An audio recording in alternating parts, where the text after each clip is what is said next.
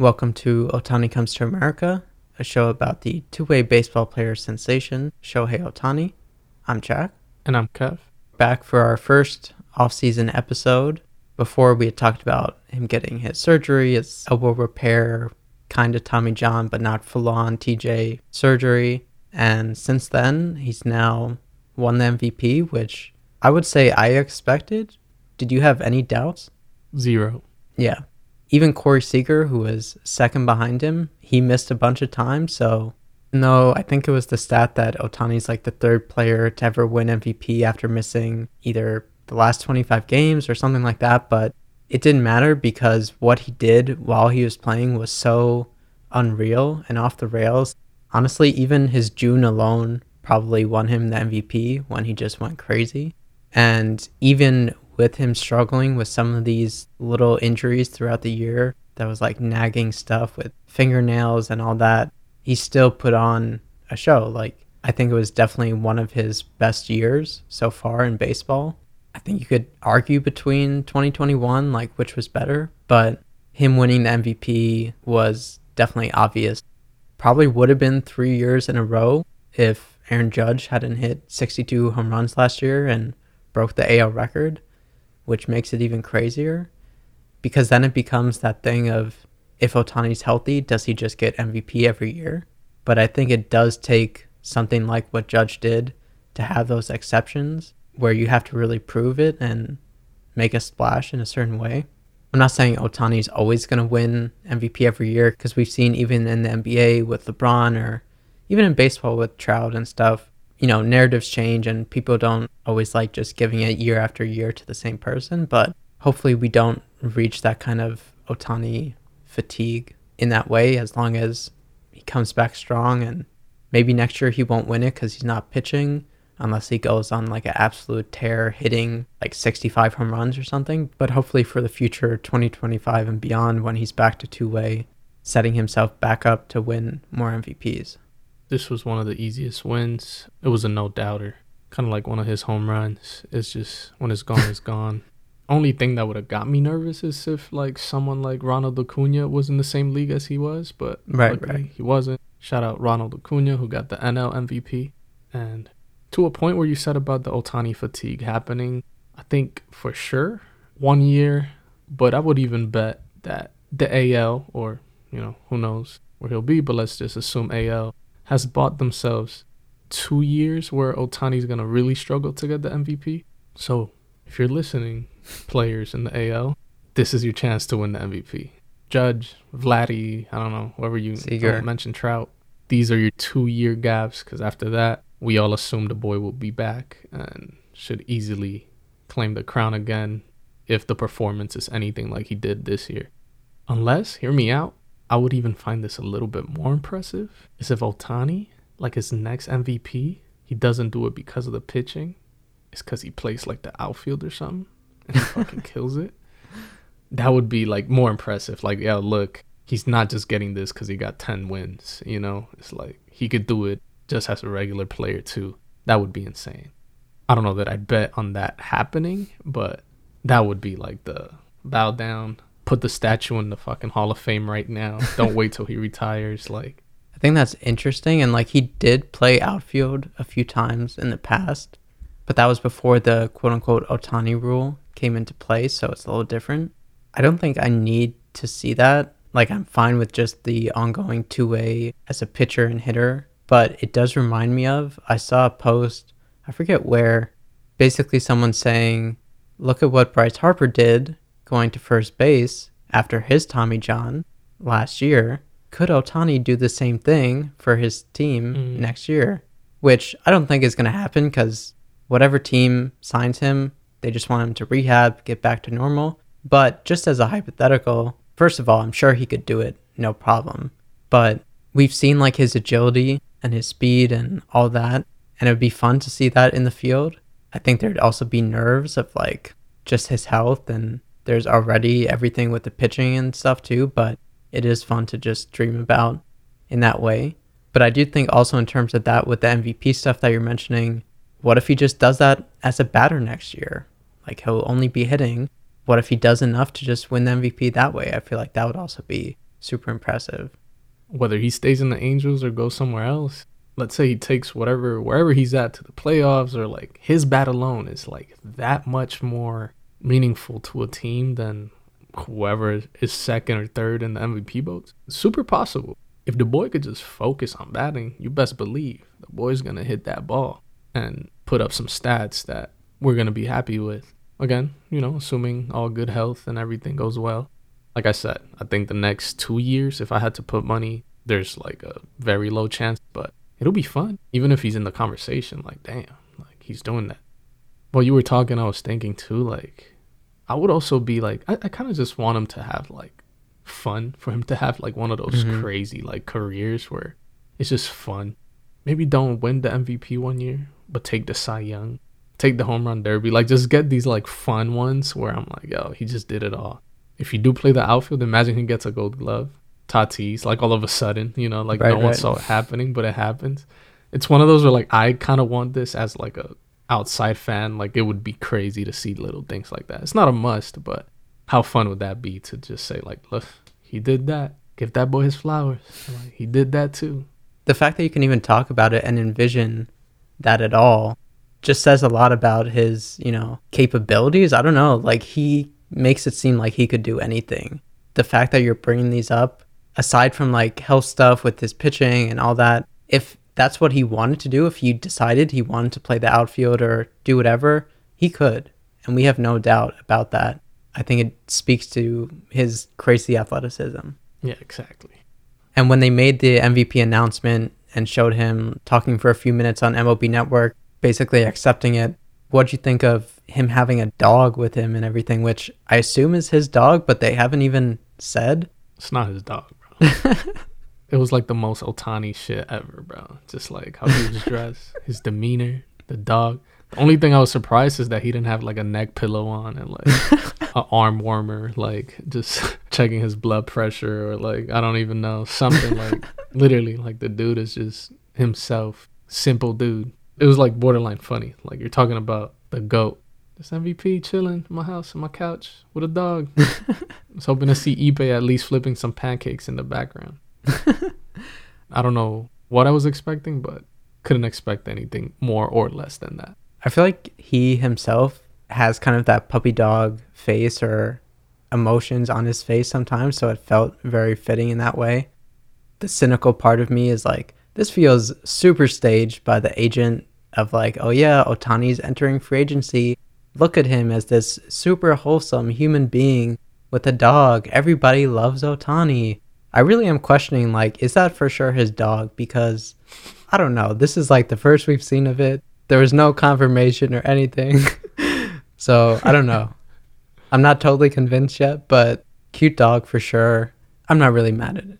I also was not convinced that was his house. I feel like it was just either a house they rented or his agent, someone he knows like I don't know if Ohtani would share that, but I feel like it kind of transitions us to the new documentary that came out, which is by ESPN Plus Films. It's supposed to be on Disney Plus and ESPN Plus, even though, at least in the US, I only saw it available on ESPN Plus.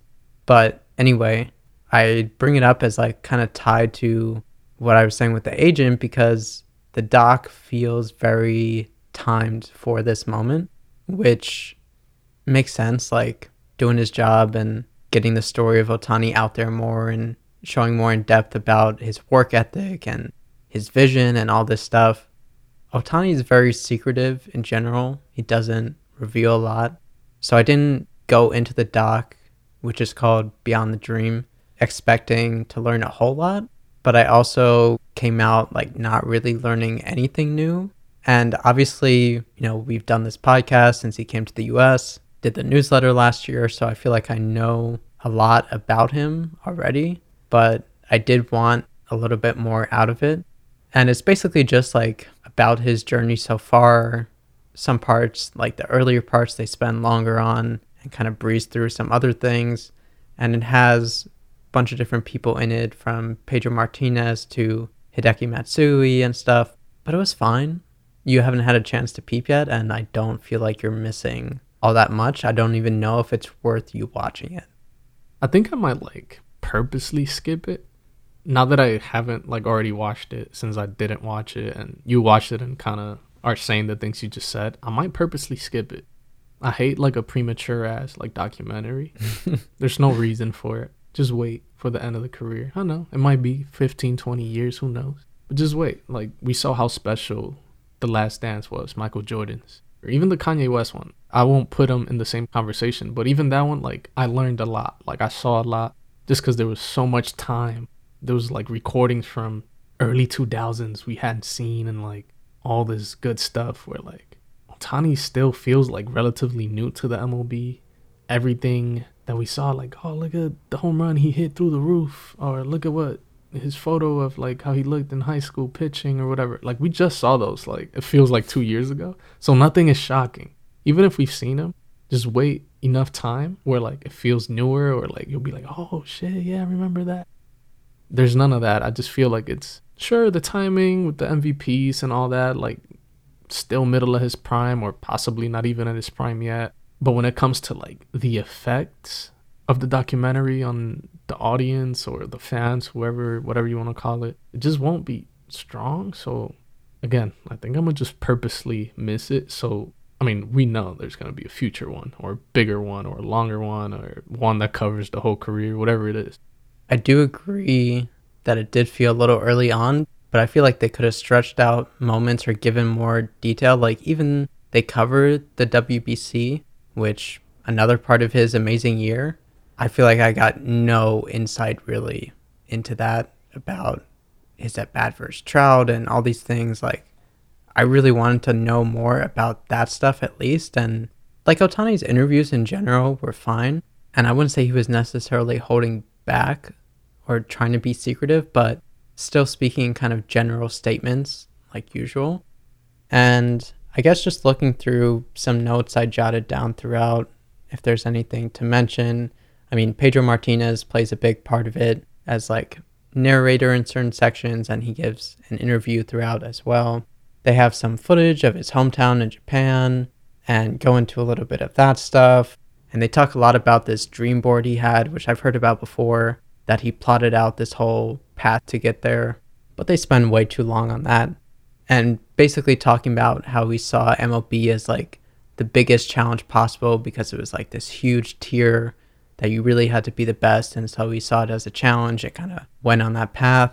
They had his manager from the Nippon Ham Fighters, the Japan team he played for, and talked about how big of a role that was where no US team and even no other Japan teams wanted him as a two way player. They only wanted him as a pitcher. And Ohtani did talk about how when he was given that chance to be a two way player, he saw it for the team as like a win win for them, where either he succeeds and does both, or he would just stick to whichever one he did well at.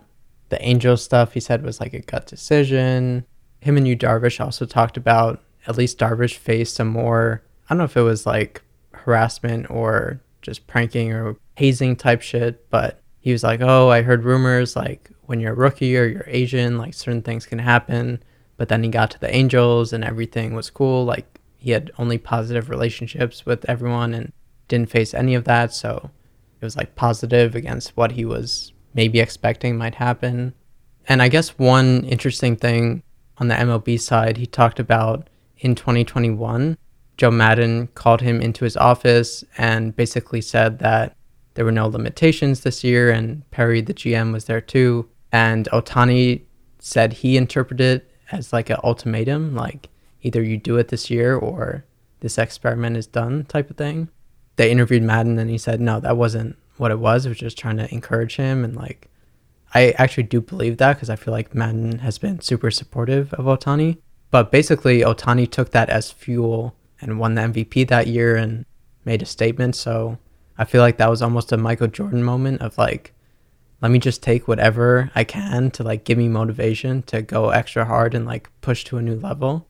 So that was one of the interesting nuggets. And yeah, there's some other stuff like the Bad Bunny song where he gave Ohtani a shout out they used for a montage of some clips and little okay, like interesting details here and there, but overall, nothing major doesn't sound like very much new info. I mean, I'm sure not explained to the point maybe that we know him, but things we've heard of before or like things we kind of know of him. I guess when you're a super fan like that, it's, it's tough for you to learn much. I also just want to see footage of him doing like normal stuff, even I don't know, going for a hike or whatever it is, like something super basic, but it's all just interviews and baseball clips and stuff, which I get, but it's also I want more personal stuff, at least like just a little bit if it's gonna be a documentary. Yeah, I think I'd much rather have an Ohtani reality show than this documentary. Meet the Ohtanis. this is him, Ippei, and the dog that we find out is rented. But But anyway, we're here about a month into the off season. We're recording this a little later in November, and so far, really no word on any indication of Ohtani.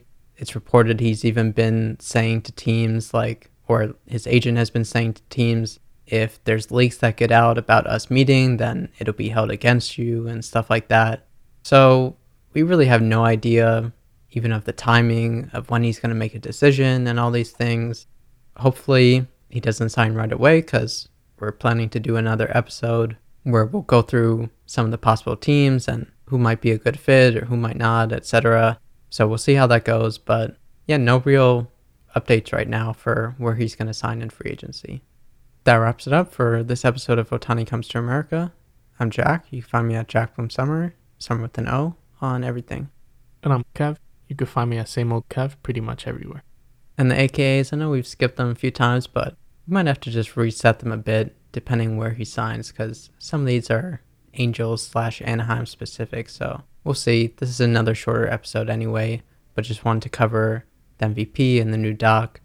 So again, hopefully we'll be back with more off-season free agency stuff, one way or another.